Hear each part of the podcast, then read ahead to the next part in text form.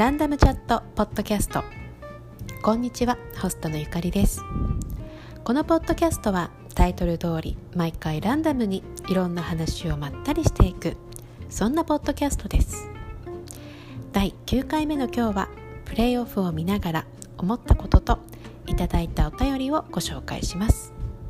ぜひ最後まで聞いていただけると嬉しいです。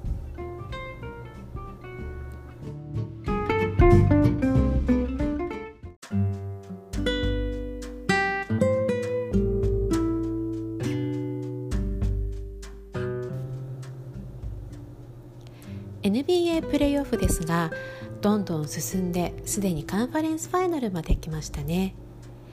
すでにラプターズとセルティックスのセミファイナルは遠い昔のようです。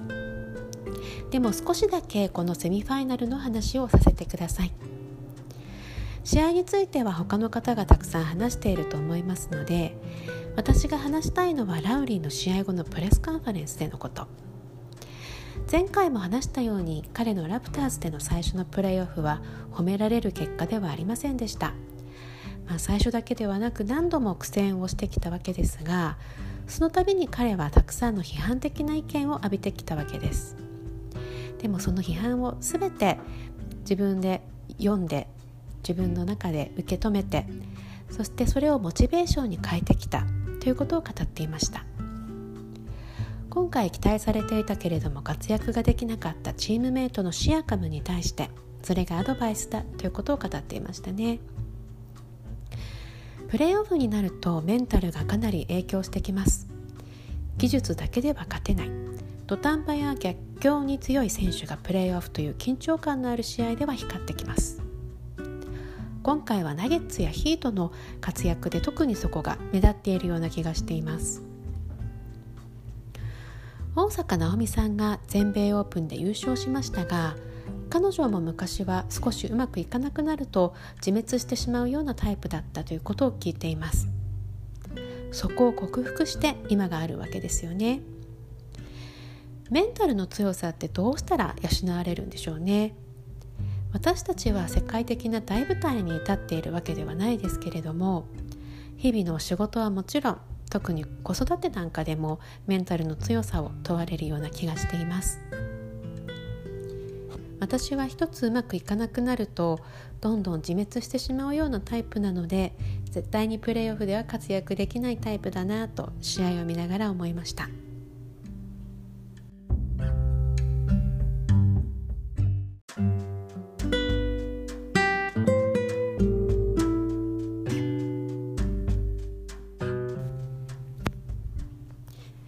それでは久しぶりにですね、メッセージをいただいたので、ここで読ませていただきます。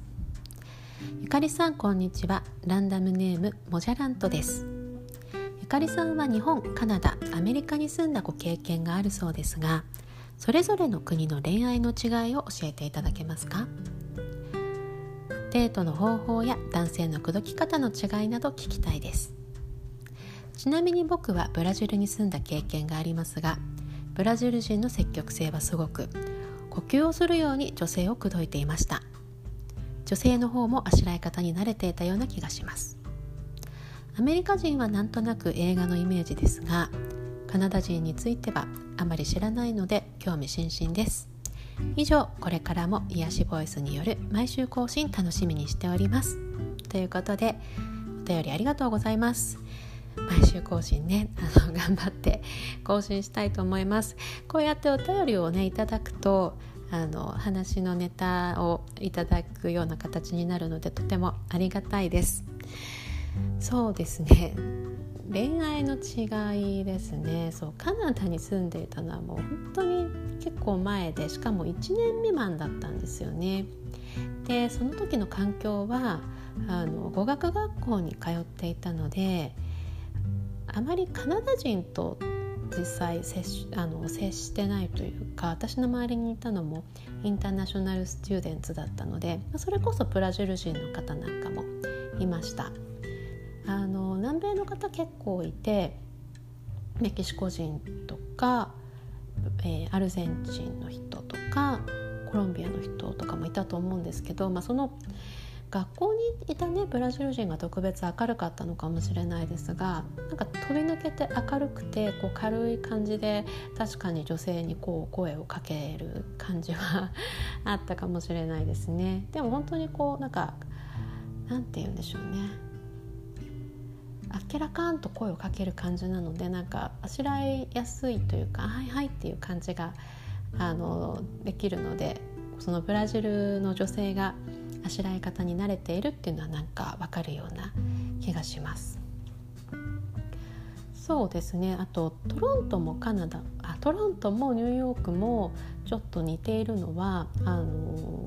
すごくこうインターナショナルシティというか移民が多いので、そのニューヨークも、よく Only in New York とか言いますけど、アメリカで生まれてアメリカで育った人ばかりじゃなくて、いろんなカルチャーがミックスされていて、トロントもそういう感じなんですよね。なのでその他のカナダの地域とか他のアメリカの地域とはちょっと違ったりすることもあるかもしれないです。でも多分アメリカもカナダも変わらないんじゃないですかね、その恋愛の方法とか恋愛の考え方とか、考え方とかはその都市とかでもね違うかもしれないですけど、アメリカは今は多分日本もそうだと思うんですけど、やっぱりアプリが流行ってますよね。私はやったことないですけど、シングルの人はだいたいアカウントを持っていて、それで出会ってデートをしてっていうことが多いような気がします。あとはそうですね、あとはなんかよくテレビや映画であるようにこうバーでね声をかけられてとか、私はカナダにいた時はあんまりそういうおしゃれなバーとかにまだ本当に20歳とかで行くこともなかったので、クラブに行ってとかでしたけど、クラブでね声をかけられるってまたちょっとなんか違うというか、声をかけられるというよりももううるさすぎてあんまり喋れないので、なんかもう踊ろうよっていう感じもなく、なんか気づいたら後ろで一緒にあれなんか誰か踊らされてるみたいなシチュエーションがあったりとかしましたけどね。なのでそういう意味ではやっぱり日本よりも積極的なんでしょうね。あとそのデートの方法ですけど、普通にみんなにレストラン行ったりとかそういうことが多いと思うんですけど、一ついいなと思ったのは、男性がね料理をしてくれるみたいな、男性が今日は料理をごちそうするからみたいな感じでちょっと特別なディナーを作ってくれたりとか、なんかそういうのはすごくいいなと思いましたね。日本でもね料理をされる男性増えてると思うんですけど、なんかやっぱりそのカップルで料理を作るっていうのを結構彼女が、彼氏に作るみたいなことがやっぱり多いような気がするんですけど、逆いいですよ。なんかサプライズで彼女に料理をしてあげるとかすごくいいと思います。あと思うのはあんまり年齢が関係ないというか、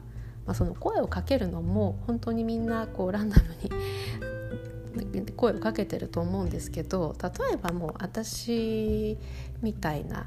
なんて言うんでしょうね、もう子供もいて結婚もしてってこういう年齢になってくると、外で日本で声をかけられることってまずないと思うんですけど、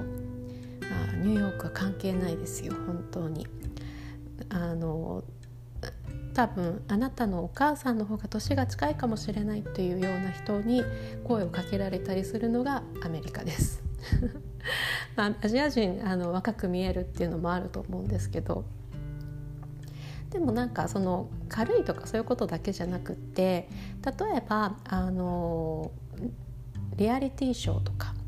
日本のリアリティショー、恋愛系になるともう確実に20代のキャストですよね。でもアメリカは結構そうじゃないんですよ。ちょっとそのテラスハウスとかああいうのとはまた違いますけど、私が結構好きで見ていたシリーズがありまして、リアルハウスワイブスインどこどこっていうシリーズがあったんですけど、ニューヨークとかオレンジカウンティとかダラスとか、なんかいろんな場所でやっていて、で私が好きだったのはアトランタのシリーズで、もう本当に10年以上やっていて、最近あんまり見てないんですけど、なんかこう癖になってずっと見てた時期がありまして、でこうハウスワイブスっていうので、主婦っていう意味なんですけど、だからといってみんな結婚してるステータスではないんですよ。もう離婚されてる方もいて、シングルでっていう方もいます。で年齢層も若くても多分30代で、40代50代ぐらいの女性もいて、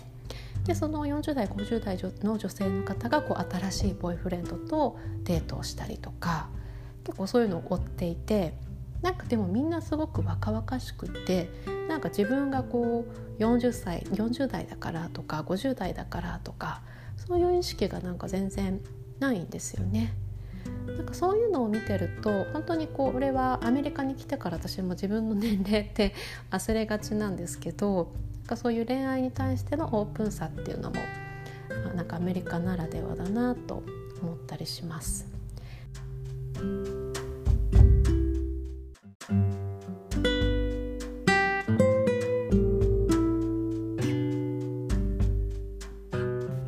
そのリアルハウスワイブスシリーズは、半分、元芸能人の人だったり芸能人だったりちょっとセレブだったりするような人ばかりなんですけれども、今おすすめの番組がありまして、 Netflix でデイティングアラウンドっていう番組があります。これはどういう番組かっていうと、毎回一人、メインの人がいて、その人がブラインドデートをするんですけれども、その方が、例えば5人とかの、方とブラインドデートをします。でも日は違うんですけれども、会うレストランも一緒だし、その時に着てる服も一緒で、食べるものも一緒で、同じレストランでっていうシチュエーションになっていて、すごく編集が面白くって、そのいろんな人と会っている場面をこう一日の流れに見せるような編集になってて、すごく作りがおしゃれなんですよね。で舞台が、シーズン1がニューヨーク、シーズン2がニューオーリンズで、街の雰囲気もすごくいいし、ニューヨークはね、自分が住んでるのでなんとなくあそこだなみたいな感じなんですけど、やっぱりニューヨークの街ね、いいんですよね。コロナの前でちょっと今とは違うんですけど、あとニューオーリンズも本当に、私も行ったことないんですけど、すっごく雰囲気がよくって、レストランもたくさんあって、バーもたくさんあってみたいな、そういう街の雰囲気もいいですし、さっき言ってたみたいに年齢層もすごくバラバラなんですよ。20代の人もいれば、本当に上は60代の方のブラインドデートもありました。あとすごくジェンダーもオープンで、男女だけではなくてゲイの方もいましたし、レズビアンの方のブラインドデート、あとバイセクシャルの方もいて、バイセクシャルの方の時はもちろんその相手が男女どっちもいて、どっちの人で誰を選ぶんだろうとか見るのがすごく面白いのと、あと本当にね、こうリアルなデートの会話なので、なんていうんですかね、自然なこう英語の勉強にもなるかもしれないですね。なんていうかな、リアリティショーって言ってもこういろいろ作られたりしてるものもあると思うんですけど、これはなんか本当に途中で帰っちゃったりとか、なんか会話が弾んでないなとか、なんか上辺だけだなとか、気まずいなとか思ったりするぐらい本当にリアルなんですよ。なので本当に隣で誰かが話しているのを見るような感じですね。ちょっとおすすめです。今もうプレーオフも終盤に入って、毎日試合数も減ってきて、他に見るものを作る時間があると思うので、ぜひ見てみてください。デイティングアラウンドです。はい、ということで、メールいただきましてありがとうございました。ちょっとあまりうまくお答えできなかったかもしれませんが、モジャラントさん、ありがとうございます。こんな感じでいろいろメッセージいただけるととってもありがたいです。いつも一人で喋っているので、なんかこんな感じで大丈夫かなとか、こんな話で面白いのかなとか、いろいろ不安に思いながらエピソードを更新しているので、なんか感想とかいただけるとモチベーションになるので嬉しいです。私へのツイッターへの DM もしくは番組宛ての E メールアドレスにお願いいたします。ツイッターアカウントは YUCARRIE02、 E メールアドレスはランダムチャットポッドキャスト ny@gmail.com です。では最後まで聞いていただきましてありがとうございました。それでは。